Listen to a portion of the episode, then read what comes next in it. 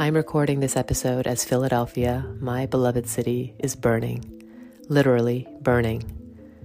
Plumes of black smoke are rising from our city, from burning cars and buildings. We live in the heart of Center City, just blocks from the epicenter of the violence.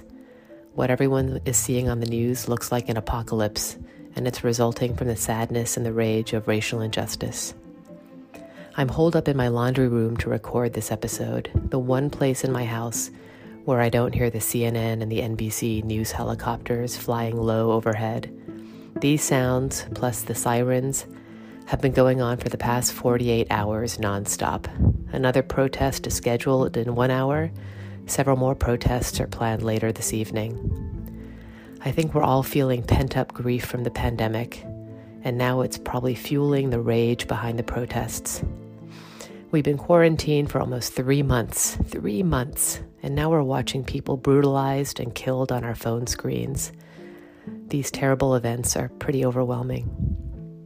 This might seem overly simple, but now might be a good moment to try what Buddhists consider the most simple of mindfulness meditations the belly breath. And this isn't just spiritual voodoo. Neuroscience tells us that mindfully breathing slowly into our bellies is one of the few ways we can hack our autom- autonomic nervous system. I'll say that again for you autonomic nervous system.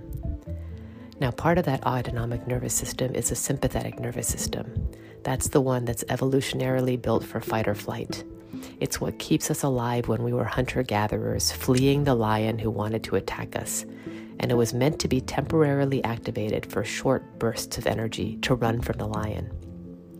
It's not meant to be activated for months like we're feeling under quarantine, with our muscles tightened, our jaws clenched, our digestive, our digestive systems messed up.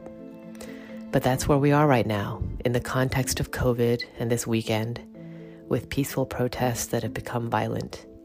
My sympathetic nervous system has been on high alert and it simply can't shut off. Now, there's one way we can shut down that sympathetic nervous system, and it's overactivation. We can intentionally regulate our breath so that our bodies think that the threat is gone. Slowly taking deep breaths into our belly sends a message to our mind that the lion is gone. What's happening is the sympathetic nervous system or that fight or flight system is deactivated. And by breathing, we're activating our parasympathetic nervous system. I'll say that again our parasympathetic nervous system. That's called the rest and digest system. That's the part of our nervous system that tells our muscles to relax, to turn our digestion back on, and basically kicks in when we feel like we're safe from the lion. Our breath and our heart rate and our brain are all connected. It's like that smile meditation I shared in episode 4. We can all use our bodies to send a message to our brain. So here's a simple one minute breathing meditation for all of you to try in this crazy time when the world might feel like it's crumbling around us and our fight or flight is in high gear. For this simple meditation to keep our minds from wandering, I've added some timing for each of our breath breaths. So, take a moment, settle down, sit, and just know that you're sitting. Take a minute to feel your bum on the chair or the surface you're sitting on. And if you're standing, take a minute just to feel your feet on the ground. And inhale for the count of two one, two. And exhale to the count of two. One, two. Inhale to the count of two, one, two, And exhale to the count of three, one, two, three. And inhale to the count of two, one, two. And exhale to the count of four, one, two, three, four. And inhale to the count of two, one, two. And exhale to the count of five. One, two, three, four, five. You can try inhaling and exhaling for however many counts feel good to you. I suggest making that exhale a little bit longer. Keep going because that tends to activate the parasympathetic nervous system when our exhale is longer. Keep breathing.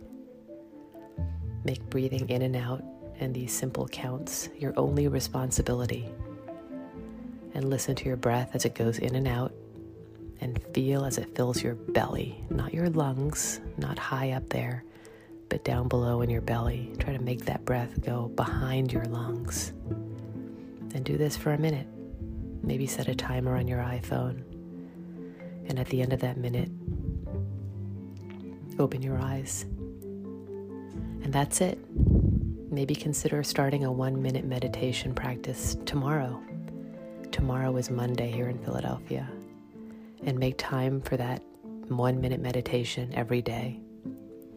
And while it won't make the pandemic go away or solve our country's racial injustices, it can put us each in a frame of mind and a frame of body that better posi- positions us to clearly and calmly in this period in our history have a more mindful moment, which, if we all did that, imagine the difference that would make.